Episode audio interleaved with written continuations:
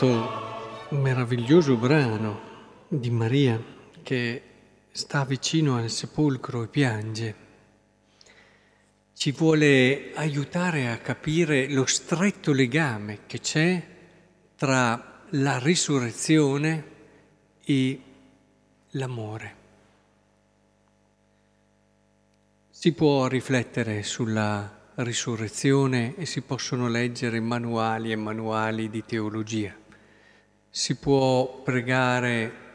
sulla scrittura facendo una lezione divina continua e questo ha già un accesso privilegiato al mistero della risurrezione.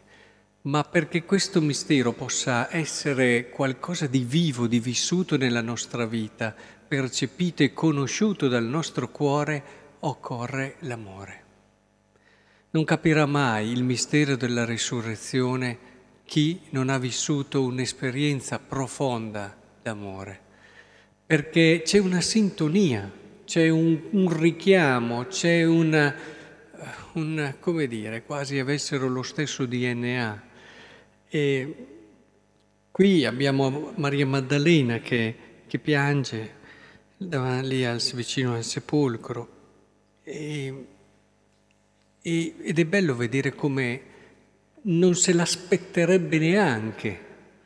di vedere il Signore, tanto che quando vede eh, questo custode, se l'hai portato via tu,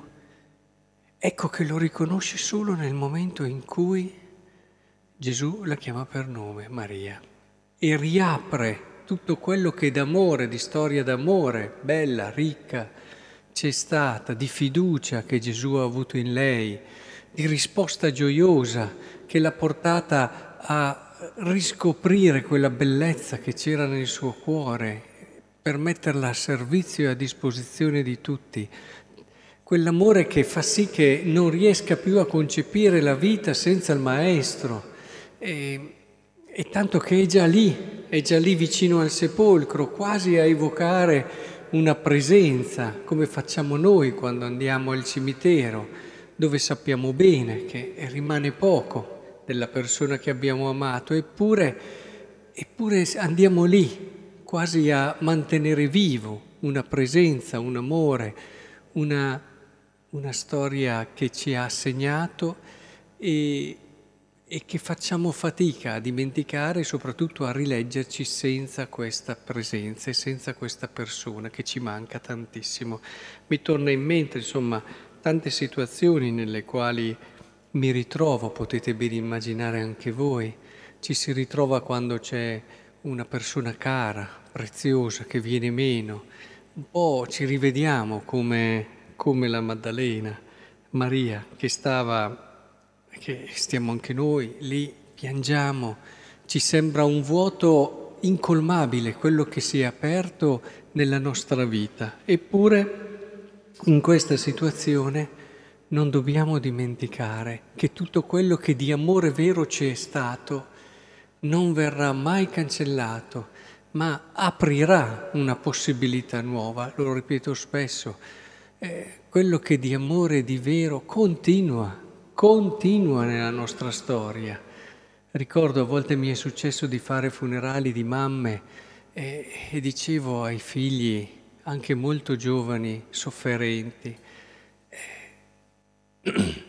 secondo voi l'amore di una madre può essere vinto da una morte? Ma secondo voi può essere vinto dalla morte l'amore di una madre? Non crediate che vostra madre non vi abbandona, continuerà e ogni volta che riuscirete, anche se sarà un po' doloroso, a rievocare questo amore, voi sentirete una presenza, un modo vivo, vero, nella vostra,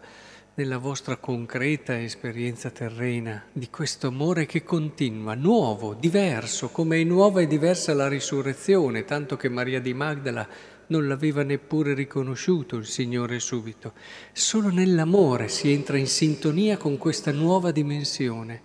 Quindi tutte le volte che noi amiamo e amiamo veramente nella nostra esistenza è come se entrassimo un po' nella, nell'onda eh, della, della risurrezione, come se la capissimo e comprendessimo. Per questo all'inizio di questa riflessione vi dicevo potremmo leggere libri di teologia, potremmo, ma quello che comprendiamo della risurrezione, amando, eh, non lo comprenderemo mai per una via differente.